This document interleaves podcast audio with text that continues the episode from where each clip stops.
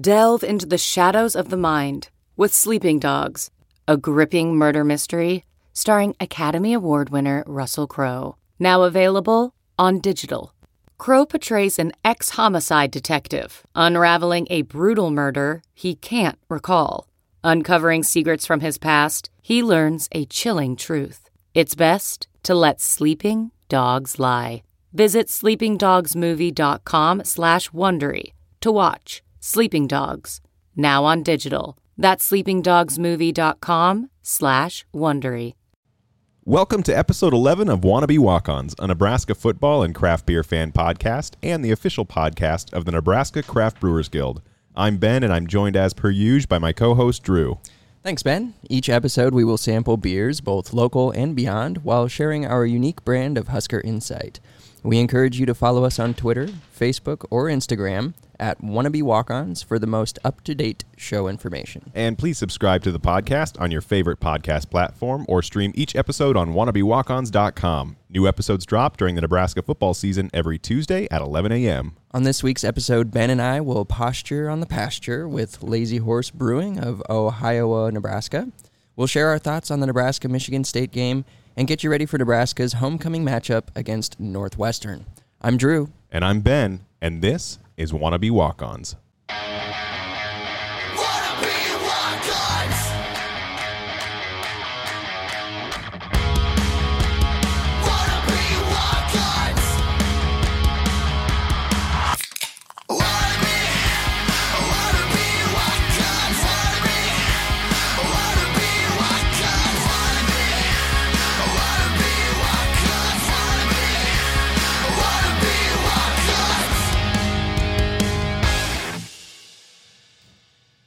So, Drew, we have plenty of things to talk about today, but then again, we also have very little that we really need to talk about today.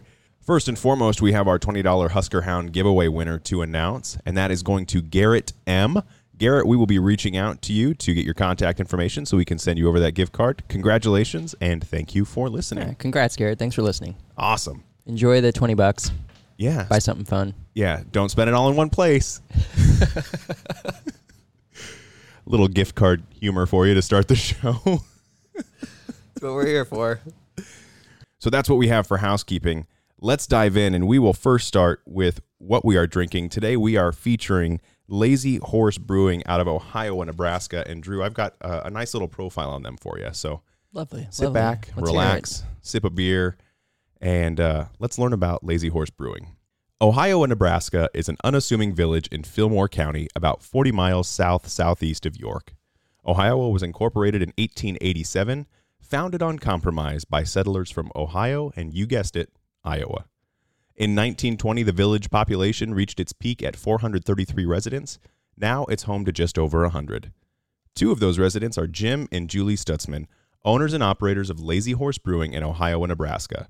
While the village may be unassuming, the beer certainly is not.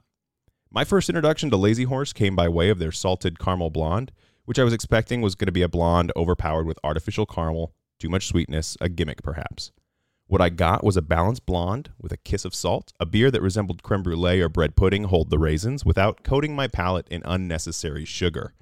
I was blown away by the notes of French toast and vanilla balanced by the backbone of the blonde.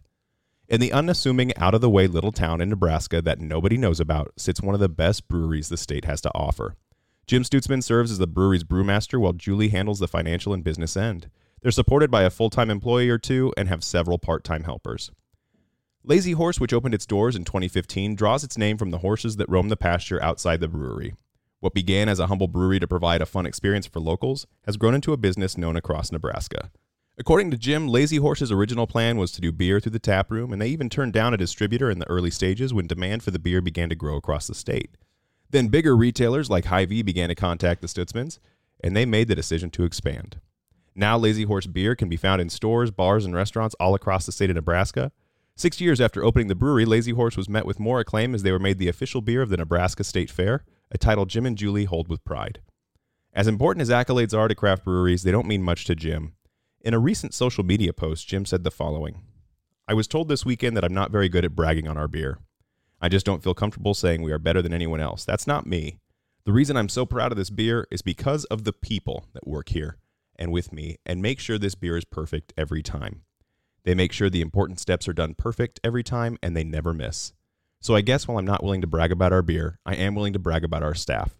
They are without question the best in the state, and I wouldn't trade any of them for anyone else. While there may only be a hundred or so residents in Ohiowa Nebraska, it's clearly a case of quality over quantity, and that's just the way Jim likes it. If you find yourself looking for an adventure, a good beer, and some open space to clear your mind, make your way to Lazy Horse Brewing in Ohiowa Nebraska. And That's Lazy Horse Brewing for you. Nice. Yeah, I was really looking forward to trying some more Lazy Horse beer when I saw them pop up on on the agenda that you created for us. And like you said, that salted caramel is just a really outstanding beer. Yeah. Um, I remember it, it caught me off guard the first time I I tried it too. And you know when you when you talk about a, a brewer that doesn't like to brag, I think a lot of them are like that. A lot of these people that we're coming across are really down to earth and, and humble people. Um, that kind of let the beer speak for themselves, and Yeah. and you know, Lazy Horse has that in their salted caramel. Like that, I think to me, that's like their standout beer Mm-hmm. And is kind of like the flagship, the same way that like a vanilla bean blonde is for infusion, or Absolutely. or Kros Strain has Fairy Nectar. Yeah, there's almost this this chase for a brewer as opposed to trying to chase after accolades. They're trying to chase that perfect beer on their own taste buds. And you can really tell it from a brewer who's dedicated to making the best beer possible, not because it's going to win awards, but because they have this innate urge or need to make that kind of beer. And when I was reading through some news articles and reading social media posts from Lazy Horse, that's what really jumped out at me is they're very much focused on providing an experience for their community.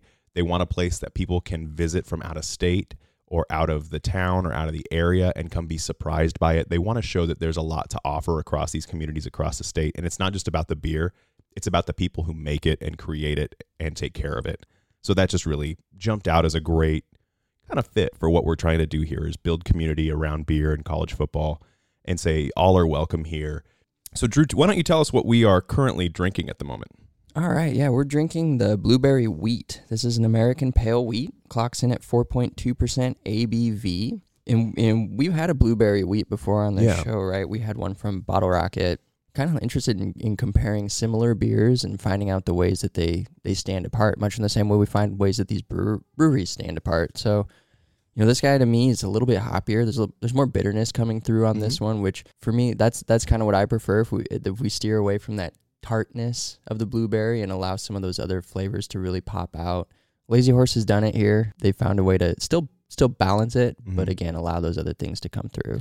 But this one focuses on being that pale wheat so you do get that hoppiness of kind of an american pale ale.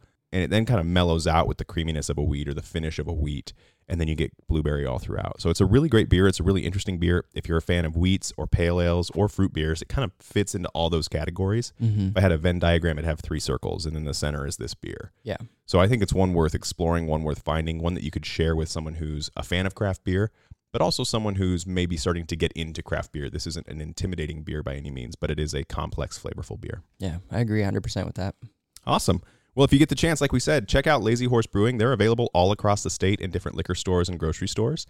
We'll come back a little bit later to Lazy Horse and sample some more from them. But for now, it's time to dive in to Michigan State. Now, the Michigan State game took place on Saturday, the 25th of September. Nebraska lost in overtime with a score of 23 to 20.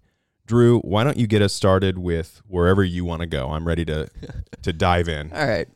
We're gonna we're gonna naturally we're gonna talk about Marcus Aurelius here and uh, his work in meditations. He had a quote I actually found this morning that fit really well with where I am mentally.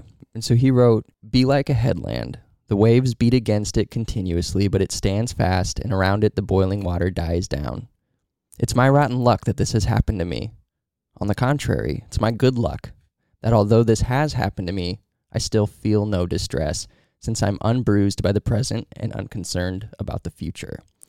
What happened could have happened to anyone, but not everyone could have carried on without letting it distress him. And so that's Marcus Aurelius. He's writing about positive realism. And so when you're faced with adversity and distress, it's it's about how you react. It's it's that mentality that you have. And so, you know, we talk a little bit about you know how how the Huskers respond to adversity, but Yeah. right now I'm more focused on how fans are responding to this. You know, we're seeing the same mistakes made over and over again. We're seeing the same strong points come out in this team over and over again to kind of make up for those weaknesses. And it's it's hard. It's it's that it does feel like we're going a little bit crazy. Um, so I'm just kind of trying to cling on to that positive realism mindset right now, and uh, my brain's not still not 100. percent I'm still dead from yesterday. I, I do think. Can you repeat that last line of that Marcus Aurelius quote? yeah. So his his last sentence there was, "What happened could have happened to anyone, but not everyone could have carried on without letting it distress him." Not anyone could let on without letting them letting it distress them Mhm. is such a crucial piece to me. That's kind of when the light switch flipped when you were reading that quote, where it's like, okay, how do we move forward? How do we continue to persevere? How do we as a fan base move forward with the pieces that we have in place? How does the team move forward with the pieces they have in place without losing additional pieces, without any fall off? It's one of my concerns when we start talking about defense is how long is this defense going to remain elite when they're not motivated by an offense who's playing at the same level? But I think that enough of the defense shares that mindset of we didn't come back to be mediocre. We didn't come back to lose games. We came back to win. And if this means we're going to have to take it on our shoulders, I believe this is a team where the defense can start to lead the charge. Yeah, the defense has had that mentality all season. They've had it throughout every single game They so haven't far. had a choice. they they have well they have though, right? Like they do have a choice. Like they they could crumble. Sure, I, fair. It's just not in their nature. Right. Like collectively as a group, as individuals, they all continue to fight throughout the entire game. They gave us a chance throughout that entire game, even down to the, into overtime. Like they gave up they gave up that one big run to Kenneth Walker. But on the goal line they were making a stand. Like Right. no no Nebraska fan, nobody thought we were going to win that game. They were still fighting to the the very end. Right. They were giving every opportunity for the game to continue on. Yes. Yeah. Yeah. They own that mentality. Um, I don't. I don't think at this point it's going away. Maybe in a game it does. You know, maybe there's a play here or there that they they break down and, and it quote unquote costs us a game, I guess. But I they, they've proved it at this Yeah. point. They've proved that they have the right mentality. Last week we talked about how the Oklahoma game was kind of the put up or shut up moment, but this is that continuation is how do you respond? Clearly the defense responded well against Michigan State. They showed up, they played their hearts out, and I think in fact they probably played even better. The tackling was obnoxiously good on the defensive side of the ball, which is where they struggled against Oklahoma. The the second half stats were outrageous. Absolutely. And we, we don't have to dive into it just yet. I see you like I'm, yeah, I'm clamoring gearing to dive oh, into man, it. Yeah. But I, I think that the my bi- you've already calmed my biggest concern, right? Is that warrior mentality, that mentality you're bringing to the forefront is about perseverance. The fans are going to be the fans. We're going to be who we are. Some of us are going to react calmly. Some of us are going to overreact. Some of us are going to underreact and just be like, "It is what it is. This is Husker football now." And for everyone, it's it's within their own mindset to do and react however they choose to. I tend to try and be a an optimistic, positive person moving forward, looking for the positives and things. I was having a hard time doing that. I was looking for like kiss kicks. What's the what's the kiss I can give after kicking the special teams, the offense, the defense? Yeah. You know, after after and try and provide that feedback or that thought process as to how I feel about this game. And in some scenarios, I was having a really hard time finding a kiss. And on the defense, I was having a really hard time finding the kick. Like, what's what did they do wrong? Right.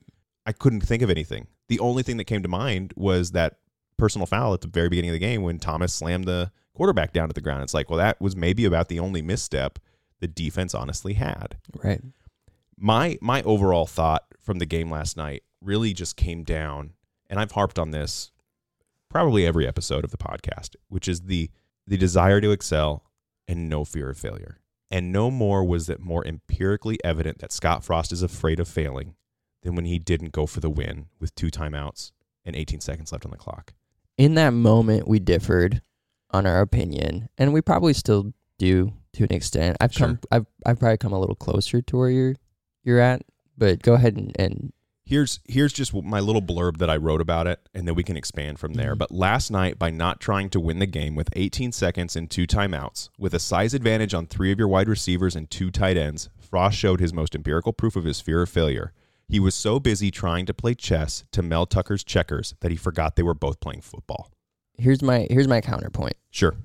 is that they were they were on their own 36 they'd just given up their seventh sack of the game i think Yeah. what they needed with that amount of time They needed to burn one of those timeouts after the sack, and they would have had one timeout left with what did you say, eighteen Eight- seconds? about 18 seconds. Okay, Enough for three plays if you're playing the boundaries. yeah, a few plays, but they but in order to move the ball far enough, they would have had to allow for passing plays to develop. Sure. and there was not enough protection there for that. And even when there was, Adrian Martinez was under such duress throughout that game that when there was time, he he wasn't he still wasn't always going through his progressions and finding the open man Right. because it's it's almost like he's conditioned to expect to have to scramble out of things. Sure.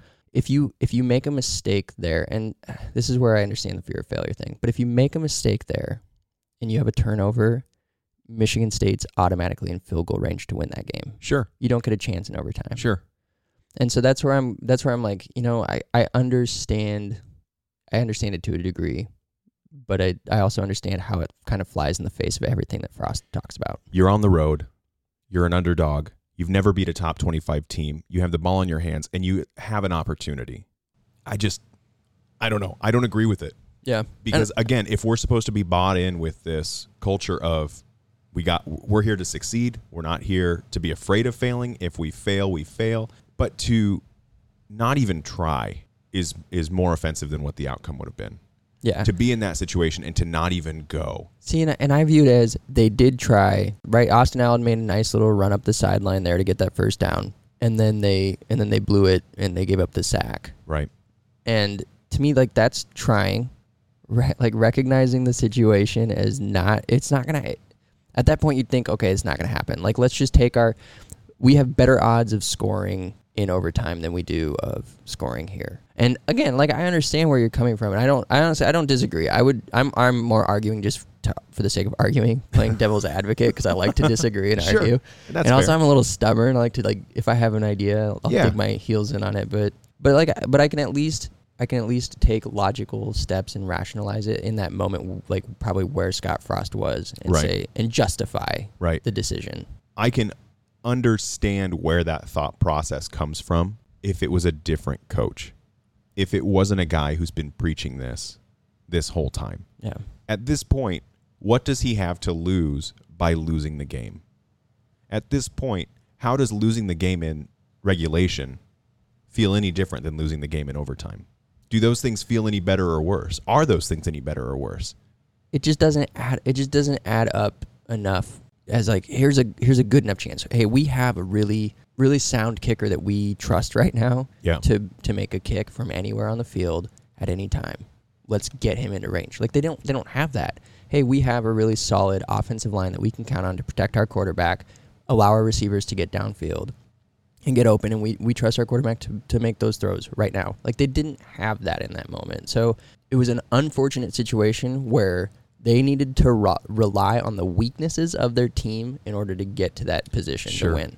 And they and yeah, I don't I don't blame Frost for not counting on, you know, his weakest links. Sure. I just don't. Like I said, I understand the perspective. For me as a fan, I don't want to feel like you're telling the team we can't win it here, but we maybe have a shot here. Yeah, they might have all the evidence throughout the entire game that the offense isn't there to do it. But in those moments, I'd almost rather you lie to me. Tell Yeah. me you believe in me. Tell me you can put me on the field and you can put me in a situation or you're going to put the ball in my hands to win the game. Overtime doesn't do that. Overtime gives the ball to both teams Right. and gives them both an opportunity to win. It's not the NFL where if you score a touchdown, you win the game. Then the ball goes to the other team. It, it, it doesn't align with what we're being preached to as a fan base. And I just didn't flat out like it. And that might be just a personal thing where we're both going to be stubborn here. We're going to say, hey, you know, Probably. here's what it is. show show the hands and we walk away from it. But it was it was a it was a very frustrating decision when the entire game you just felt like we got we got a, an honest shot here. Yeah. Yeah. So, anyways, Yeah. let's get off of that subject of a downer and let's talk about special teams. um, I want to start by just saying Culp looked good. His kicks were clean. Yep. Good for him for getting things figured out. Four for four, two extra points, two field goals, no misses. That's what you want to see. For him, he did what he was asked to do. I just marked it down as you know he he was solid. Like he not an impressive game as far as like booting the long field goals. He was whatever. never asked doesn't be, though. matter. Yeah. yeah, doesn't he, matter. He was asked to make two 28 yarders and extra points, Yep. and he did it. He did it. Yeah.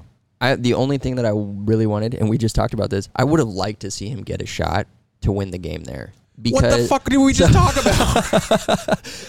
I'm not saying that they should have. I'm just saying if it happened, it I would have been it would have been very intriguing. But from a we have a chance to see where he is, mentality, yeah, yeah. mentally. Ah, like and and I like redemption stories and that sort of Who thing. doesn't? Yeah, right.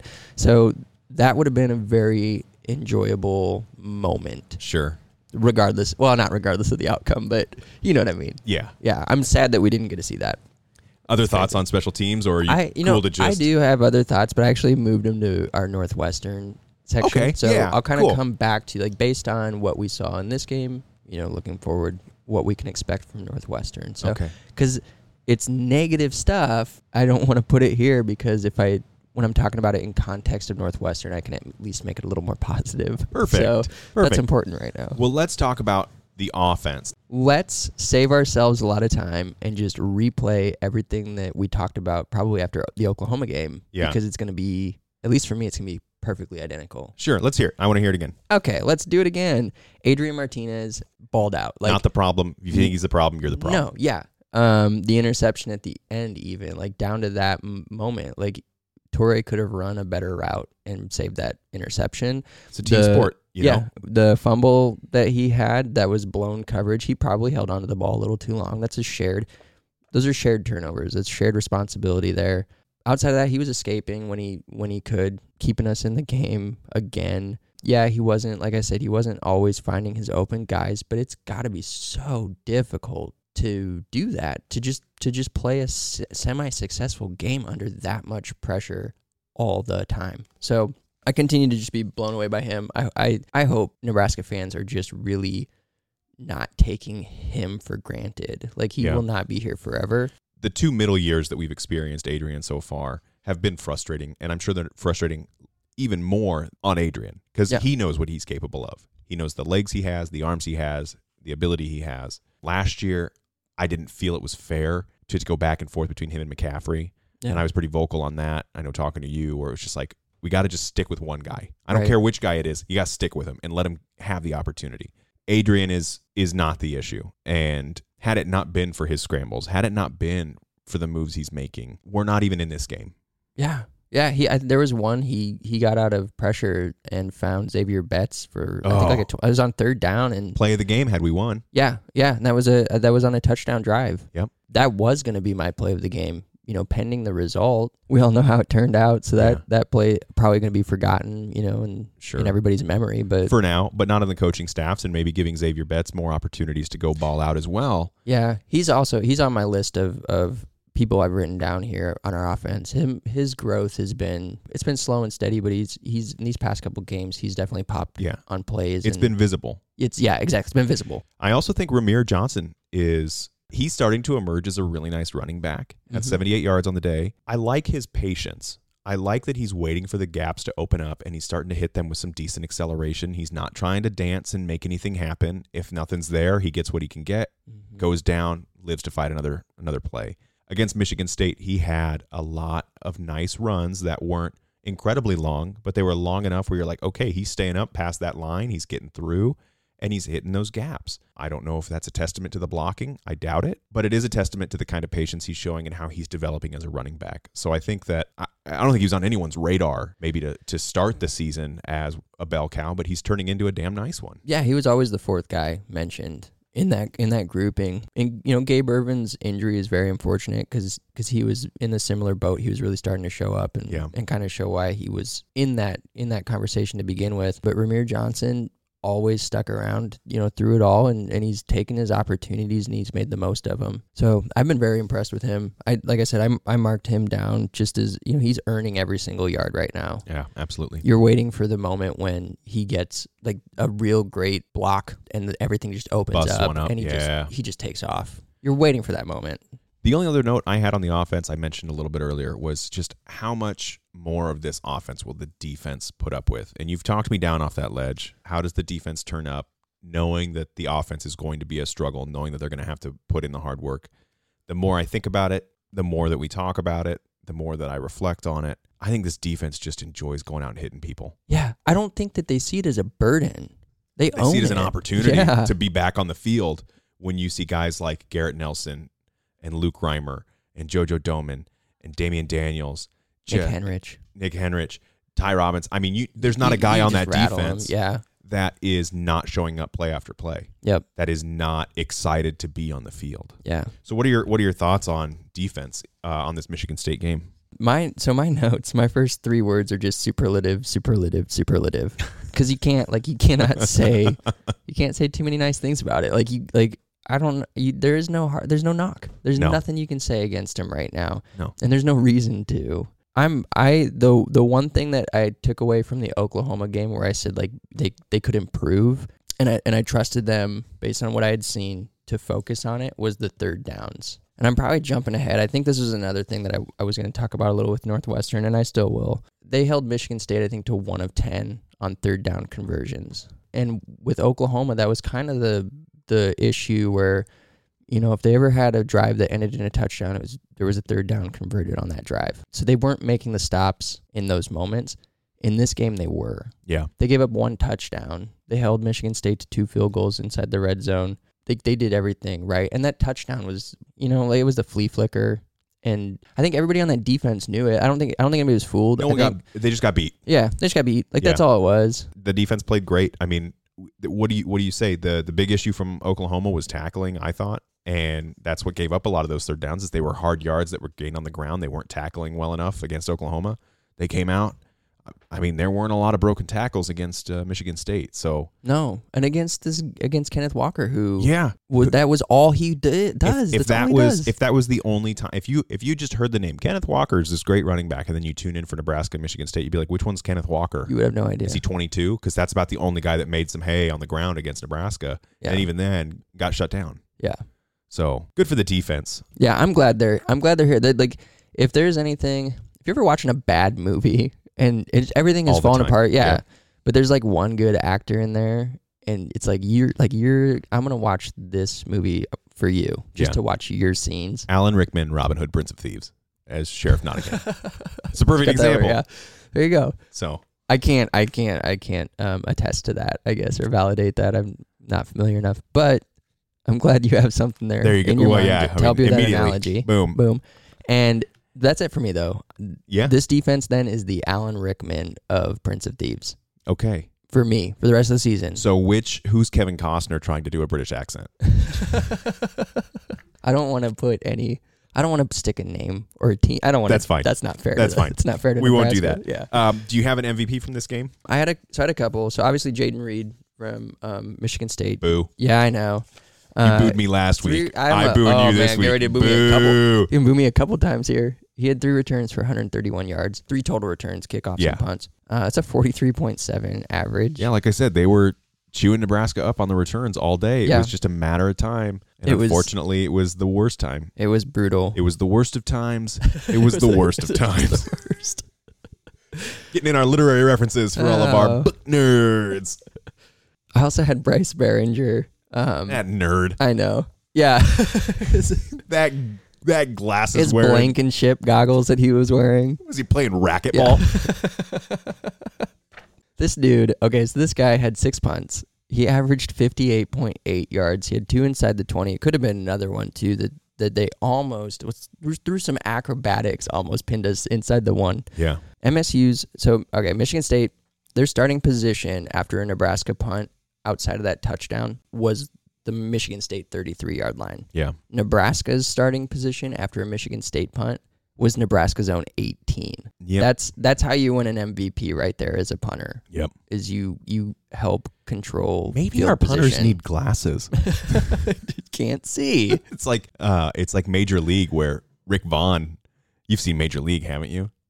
Um, no, Oh, Rick Vaughn Wild Thing. He, I he know can't what it, I know Wild who Thing. he is. I mean, they give him glasses. And Yeah. He's lights out.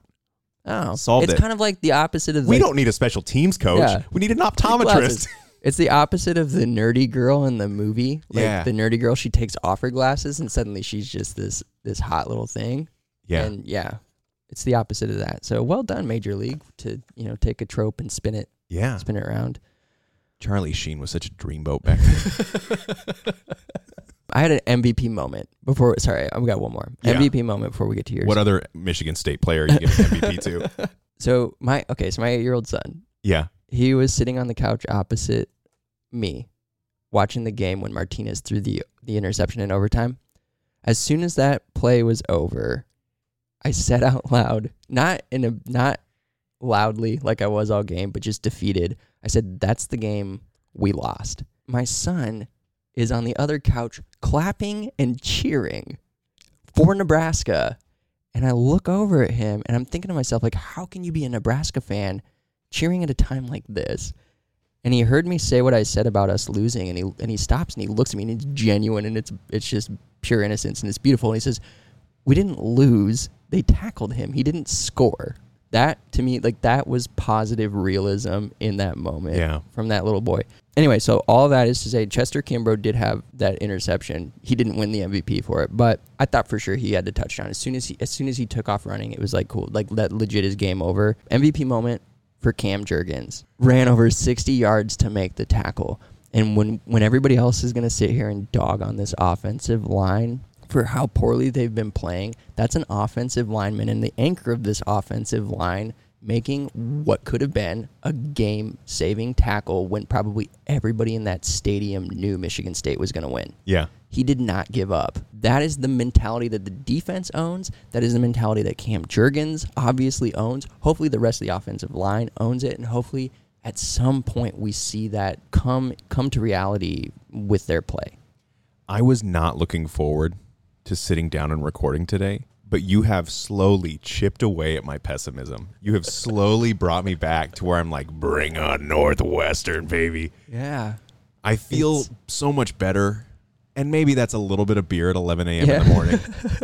maybe that's a little bit of like, it's just nice to sit and chat with someone about it and get our thoughts out and kind of just, it's like therapy. Just get it off your chest, get it out there. But I think that the things that you've highlighted are enough to say it's not blanket optimism, but it is enough to just say, okay, things still move forward. So I appreciate that perspective.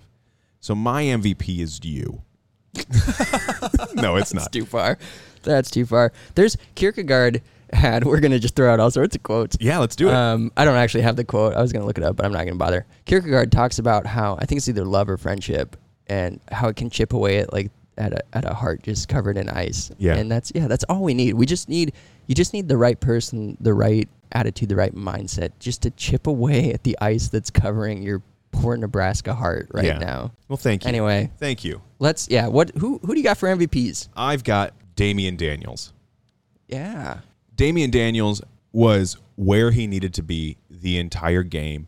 He's a position that is often overlooked because he's that nose tackle. He's just getting in the way of everything so everyone else can shine. He did not miss his assignments throughout the entire game. He played like an absolute monster. He had, I think he might have had a pass breakup. Yeah. He had his hands on God. I mean, without the effort that he gave as the first point of contact, the rest of the defense does not succeed the way they did. He's not going to have monster stats. He's not going to have a ton of tackles. He's not going to be the guy that is making the game winning play. That's your Ty Robinson, your Ben Stille. That's Garrett Nelson getting into the backfield. All of that works because you've got a guy who's taking a single or double team and filling up those those gaps. So for me, even though Nebraska doesn't come up with the win, this defense doesn't succeed without the very first pillar or building block, and that was him. Unfortunately, he's probably not going to be here next year because he's playing like a, a goddamn next leveler. Right. So good for him. He has earned it, and I'm proud for him to wear the scarlet and cream. I can't wait to see him in the next level, and the way that he is a captain and a leader for that defense. You can't say enough about him. So that's why he's my MVP. cool. I've got nothing to add to that. Yeah, Cool. that's beautiful. Well, that was Michigan State. Let's put it behind us and let's get uh, let's get to another beer. How's that sound? That sounds most welcome. So our next beer from Lazy Horse Brewing Company is the Milivar Czech Lager, which is a Czech style lager at 4.3 alcohol by volume. You may hear Czech style lager and immediately think, well, wait, that's just a pilsner. You're not right, but you're also not wrong. You see, all pilsners are lagers, but not all lagers are pilsners. A lager is a beer that has gone through a cold fermentation, which a pilsner does, but there's a little bit more to it than that. Pilsner literally means from Pilsen in Czech. In the mid 19th century, Czech brewers in Pilsen were forced to dump 36 casks of beer after having waited for it to ferment when they noticed it had spoiled. Looking for a way to save future batches, Joseph Groll was brought in from Bavaria and helped the Bohemians save their beer. He added Saaz hops to their recipe, which both covered the spoiled flavor and acted as a natural preservative. A traditional Czech style Pilsner is a lager grain bill with the sole addition of Saaz hops. This new recipe rose in popularity and eventually spread to Germany, where they adapted the recipe for their mineral water and domestic hops. However, the use of the word Pils is more frequent in German than Pilsner as a sign of respect to the beer style. The Czech lager recipe with Saaz hops is still used to this day to define a proper Pilsner. It's also important to note that the mass produced American Pilsners that we may all be most common with, however delicious they are to our American palates, are not held in the same regard overseas and cannot legally be identified as a Pils or Pilsner. Nice. I like how they just they protect their pilsner. Yeah. yeah. One of the one of the other things too that that uh, Joseph Groll brought that really kind of revolutionized beer was that the very lightly kilned malts, the Mm. lightly roasted malts, and the reason that they were able to do it in Pilsen with those light lightly roasted malts was because the water that they had. Naturally occurring water in Pilsen, Czech Republic, is very soft and it's very low in, in bicarbonates all the other the major hubs around the world at that time were like you know in, in Ireland and England and Scotland, Belgium, Germany. They were all doing darker beers because their water was not only hard but it had a really high level of bicarbonates, meaning that its pH was very alkaline. And those dark roasts that they were using would drive down the pH to a more acidic level, which was appropriate for beer. You couldn't do that in, in Pilsen. You couldn't take dark roasts because it would drive down the water pH too low. And so these light, lightly roasted malts were allowing them to kind of strike that balance naturally. And then as far as their soft water goes, they would actually have to add back salts. Oh, really? Yeah, they would. They would do that just to just to balance it back out because there just weren't enough of the hard chemicals in the water. So Pils is a is a neat beer. Um, it's one that most brewers do consider to be like almost like the holy grail. If you can if you can brew the perfect pilsner, like you you've brewed the perfect beer because it's it's so um it's so easy to to go wrong. Yeah. They say there's nothing there that you can hide behind. It's Sure. it's, a, it's a naked beer. So, coming off of that thought, what are you thinking of this Milivar Czech lager from Lazy Horse? I think they've really found that that balance, that overall palatability that you want. There's nothing that stands out, like that really jumps out or catches your attention, and that's a good thing in this case. You can if you focus on you're looking for the hops, you're looking for the malt and what it provides for for the beer, you can find it, but it's not it's not grabbing your attention. You you got to it forces you to think about the beer, which is good. Yeah. Yeah. I'm in agreement with you. This is just a beer that I could drink a lot of. It's beer that you can drink a lot of without thinking about it, and that's a good thing. Or it's beer that you can drink a lot of thinking about it Yeah. and finding, you know, finding those notes that stand out and and I don't know, like it's yeah, that's Yeah. what a pilsner. That's I don't know, that's what pilsners do. So, as we move away from Lazy Horse and before we move on to Northwestern, we want to take a quick moment to talk about our show partner, the Nebraska Craft Brewers Guild. As we mentioned at the top of the show, Wannabe Walk Ons is the official podcast of the Nebraska Craft Brewers Guild. The Guild is a professional organization that protects the craft brewing industry in Nebraska. The guild's main focus is to encourage folks of a legal drinking age to drink Nebraska beer through promotion, education, and events. The craft beers industry creates a $600 million economic impact in Nebraska alone. When you drink craft beer, you're supporting local business, something that's important now more than ever.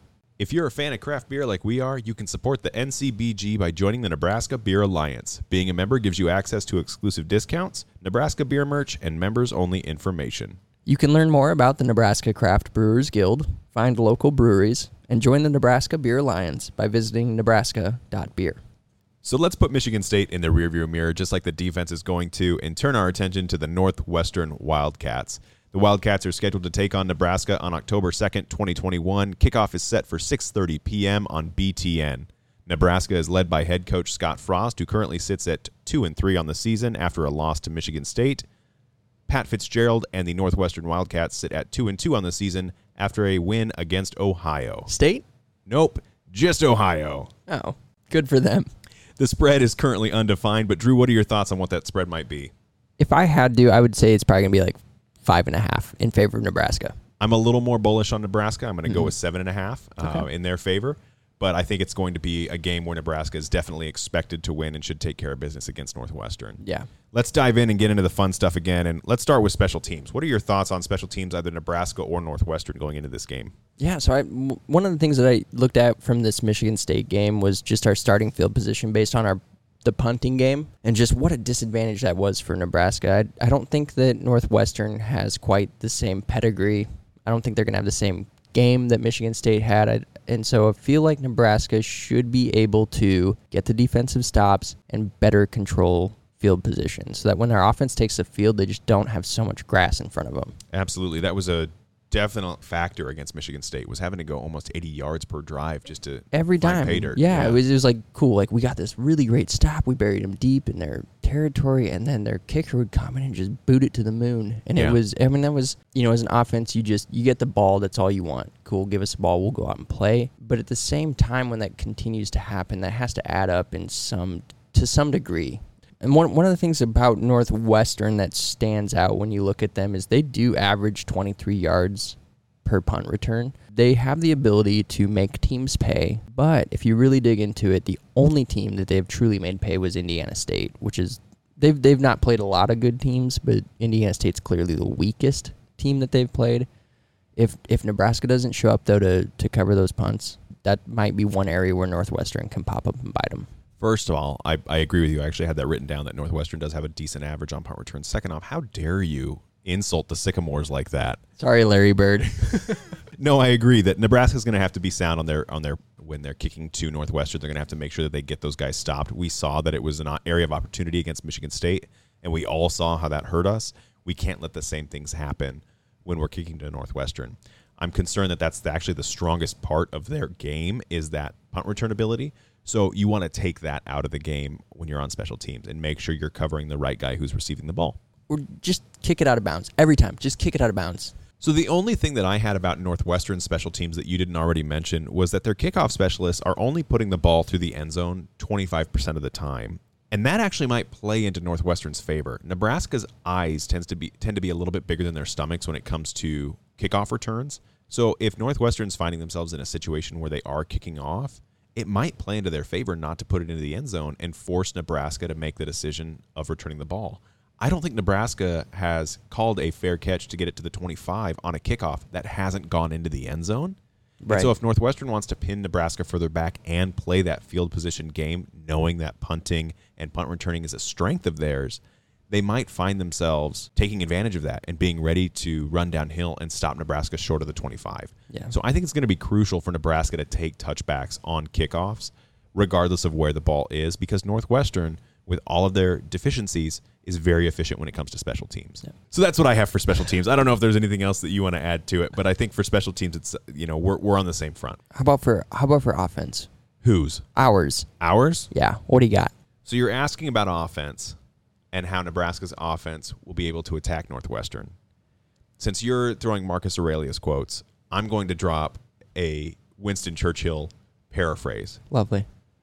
We will attack them through the air. We will attack them on the ground. We will attack them in the end zone.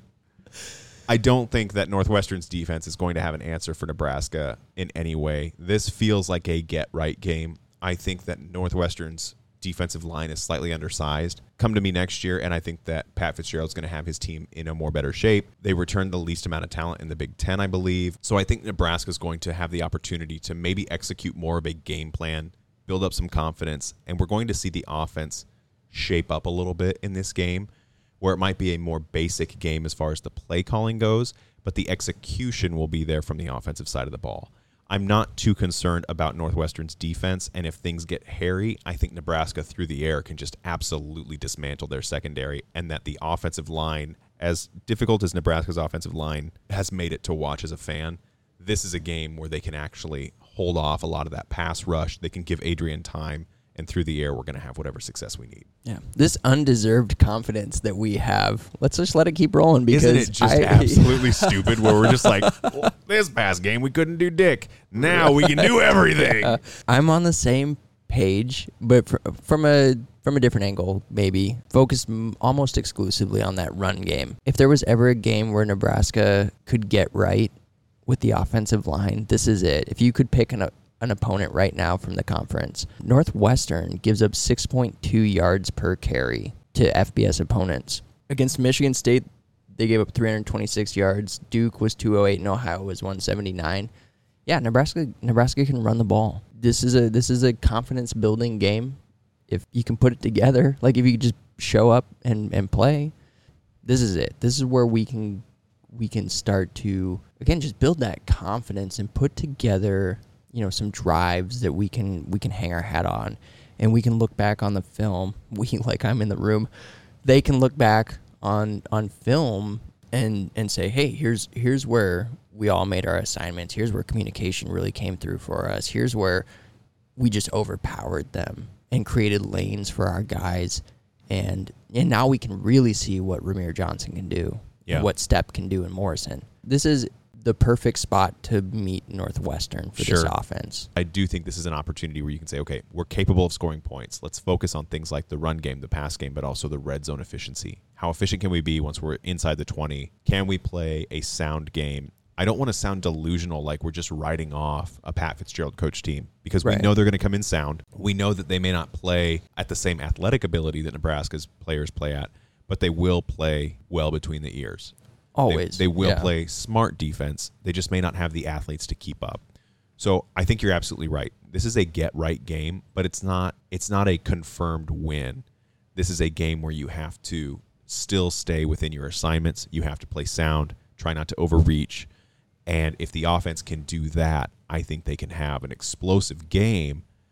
It may not look impressive on the field, but when you look back at the end of the day at the stat sheet, you're going to see, oh, wow, we managed over five yards a carry. We were picking up good yardage through the air because we were taking what the defense gave us, and then maybe a couple of big plays come from that. Yeah. One of the one of the things that where I guess there's some concern creeping in for me as far as our offense No. goes. You know, No. I, why, No, not concern. not in this game. Yeah, Get out of right. here. I just said that whole thing. I don't mean it. If you look at Nebraska, we all know this. So if you exclude Fordham, Nebraska points per play is only .291, while our yards per play is 5.9. Did you just say everyone knows this? everybody knows this? Everyone knows our You don't know the number, play yeah. You don't know the numbers, but you know when you see it, right? Right. Nebraska is, is an inefficient offense. They can pile on the yards, they just cannot convert them into points. It's what they have been under Scott Frost. It's that last hurdle you feel like they have to clear. Northwestern's defense matches up well against Nebraska's offense in that sense. Northwestern gives up yards like nobody. Like they will just give them away for free, but you're not necessarily going to just go in and score on them. Sure. So basically, what you're saying is this is the statistical response to they make you make mistakes. Yes, you yeah. They're not yeah, they're not going to wow you with like their ability to necessarily generate turnovers. They're okay in that that sense. They do have a plus turnover margin, but yeah, you if you're going to if you're going to lose to Northwestern, it's because they're playing sound football. They're not blowing you away and you're beating yourself. So, what do you think about Northwestern's offense? How that matches up against Nebraska's defense? Well, I- you know, I, I I talked about our third down conversions against Michigan State. You know, the defense holding Michigan State to one of ten in that regard, like that was that blew me away because that again, that was the one one of the areas that I was really looking at. Where you know, what what's your next step? You where did you fail in your last game that you can improve in your next game? And they they did it and then some, really. Yeah. And so if, if Nebraska can put Northwestern in unfavorable third downs, I think they have a chance to truly be lights out. Sure. Like even more so than they already have been because Northwestern doesn't have a quarterback right now that they that they know is their guy. They just don't have it. And who, whoever they're rotating in with their little game of musical chairs could just fall apart and, you know, throw three interceptions. They've got a backup running back. They lost Cam Porter, um, I think before the season, if not early on. You know, Evan Hull, he, he can run the ball. He's done well yeah. it filling in in the shoes of Cam Porter, but he's not necessarily going to blow us away, especially after we held Kenneth Walker, Right. you know, to below 70 yards. Northwestern doesn't have the explosiveness that Michigan State has, but they do have a similar run approach where they're trying to get yards on the ground first and foremost because they don't have a quarterback they can trust in. Yeah. Nebraska made Thorne a one-dimensional quarterback because they took Walker out of the game. Same thing if that if that goes up against Northwestern. Yeah, and I, I think that's where our strength as a defense and their weakness as an offense really determines the outcome of the game. Yeah, I don't necessarily predict a high-scoring affair for Northwestern. A lot of the stuff you talked about, I'm actually in agreement with, and I, I don't really have anything to add from a defensive front. The way that North Northwestern likes to run the game, they're running the same yards that Nebraska tends to allow throughout the game, and you can see that defensively, that doesn't make a huge impact on the game. And in fact, after Michigan State's game, that number's probably gone down as to what Nebraska's allowing per game because they didn't give up a lot of run yards. I guess my overall thought when it comes to Nebraska's defense is they match up incredibly well against what Northwestern's doing. For the first time, I'm really seeing Nebraska playing fast and smart, which smart to me is always the thing that gets us caught against Northwestern. Yeah. I'll say it once, I've said it before already on this episode, but Northwestern beats you when you beat you. So Nebraska's defense is not playing with that get beat mentality. The offense is. That's the area that concerns me. But I think that the defense on Northwestern side is inexperienced enough to where when the defense hands the ball back and they'll do it a plenty. they show they can get off the field on third downs. They're making great tackles. They know how to take out a featured running back and make him ineffective throughout a game. All those things line up to where Nebraska could have a really great game against Northwestern, a team that always deals us headaches. I don't think Northwestern is going to turn the ball over a ton against us. I have that in part of my prediction as well. Um, but yeah, like you said, it's I think the defense is going to be the thing that wins us this game, and I think the offense is going to have enough opportunities where they will not have to capitalize every time to win. Great. It is now time for this week's Sportsman Sip. Before we reveal our predictions, we'd like to raise a glass to our opponent and sample a beer local to their university.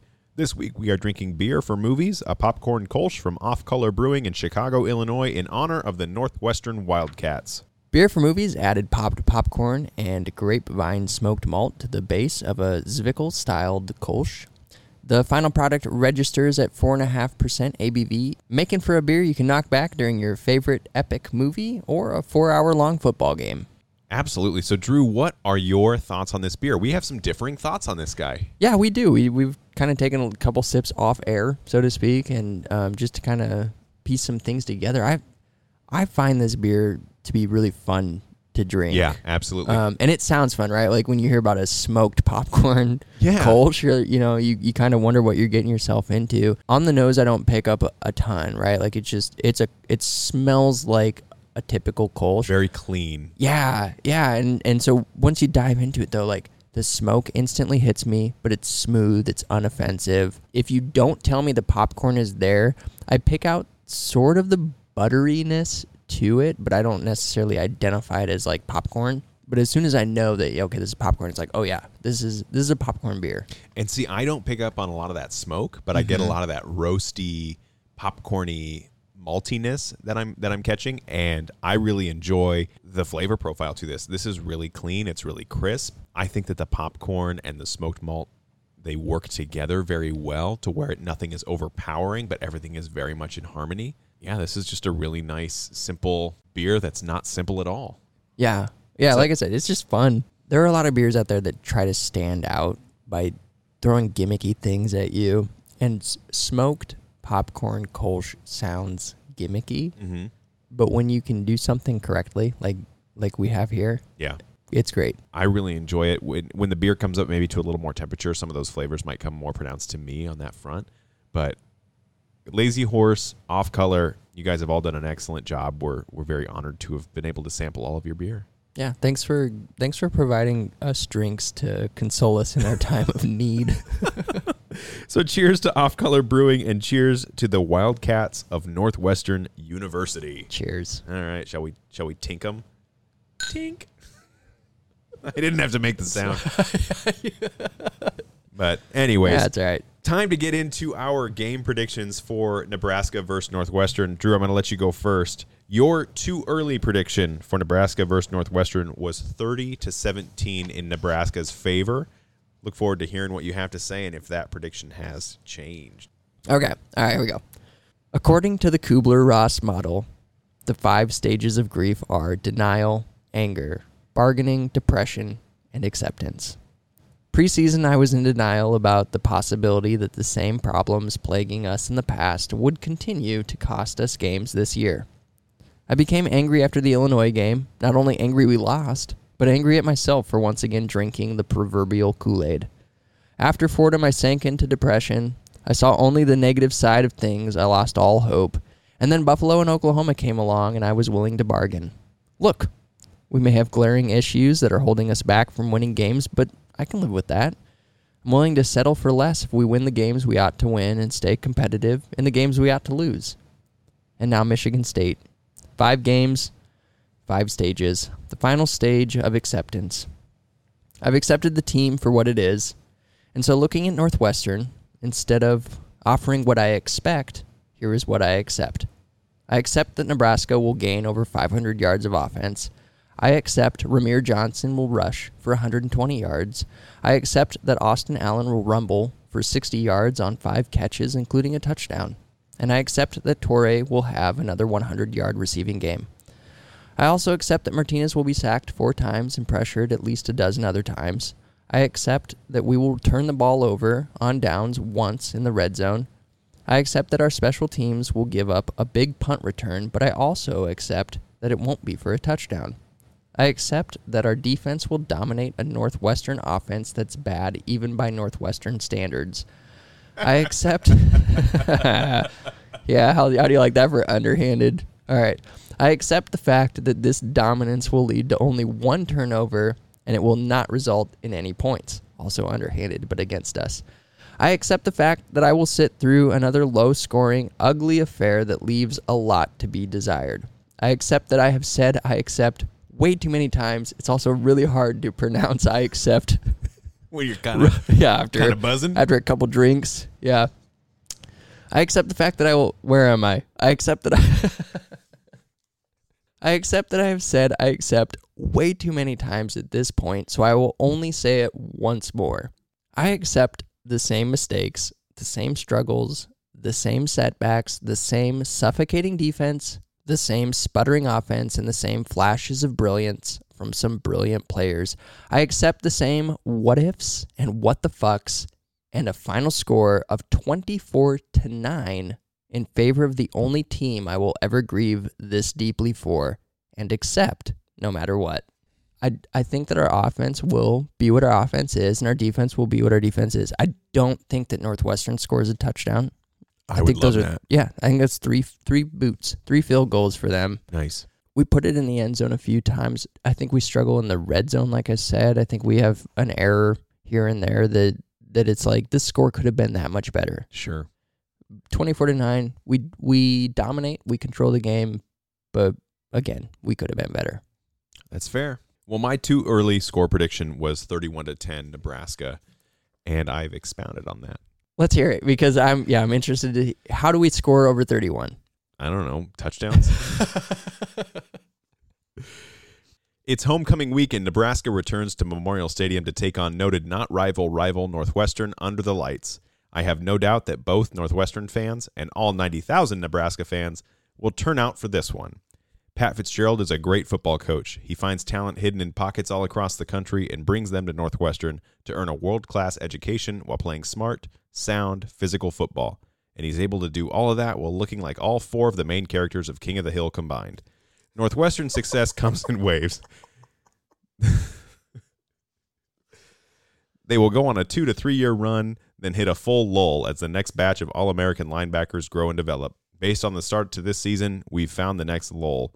Nebraska's experience on both sides of the ball will be on full display when the Wildcats come to town. It's not a knock against Fitz and his boys, it's merely a result of the way he does business. Although this game is typically one where both teams play to the other's ability, Nebraska holds a significant edge. The Huskers' offense worked to dismantle the Hello Kitty defense, while the Blackshirts get a bigger rush than when I stand up too fast after too many beers. Next year in Ireland will be a fun matchup against two more even teams, but this year, so long as Nebraska plays their game and doesn't try to do too much, it should be Big Red wire to wire. Nebraska takes the Stray Cats to the pound, 39 13. Wow. Wow, 39? Yeah. We can put up that many points? I think Are they all offensive? Oh. I didn't think too I can't see the future. I can only predict it. One of my favorite things that you did during the Oklahoma preview was when you just said fuck it and you you know threw caution to the wind and you just gave your prediction. Yeah. That's kind of what I'm doing here. Um, my hesitancy to to fully embrace what you're embracing is that Nebraska does not know yet how to kick people while they're down. That's a excellent point. I, I feel like we're gonna beat them, and and I, I feel like we're gonna do it soundly, Yeah. but I just don't think it's gonna be. It's not gonna be comfortable the way that we want it to be comfortable, or the way that it even should be. I and, and that's where I think we disagree. You know, my score, whatever, it doesn't matter. 39-13. It's more about the fact that I actually do think this is going to be a comfortable game. I Yeah. do think this is one where we we get ahead, we play ahead, and we're ahead the whole time. This is one of those games where the coaching staff can make some mistakes when they're playing with a lead. The offense and the defense can make some mistakes while playing with the lead, but it's not going to hurt us because we have the talent advantage and we will have enough of that advantage to move forward. Yeah. I mean, I yeah, I hope so. I hope I, I hope it is a comfortable one. I hope that we we play up to expectation. I hope we play up to our our talent level.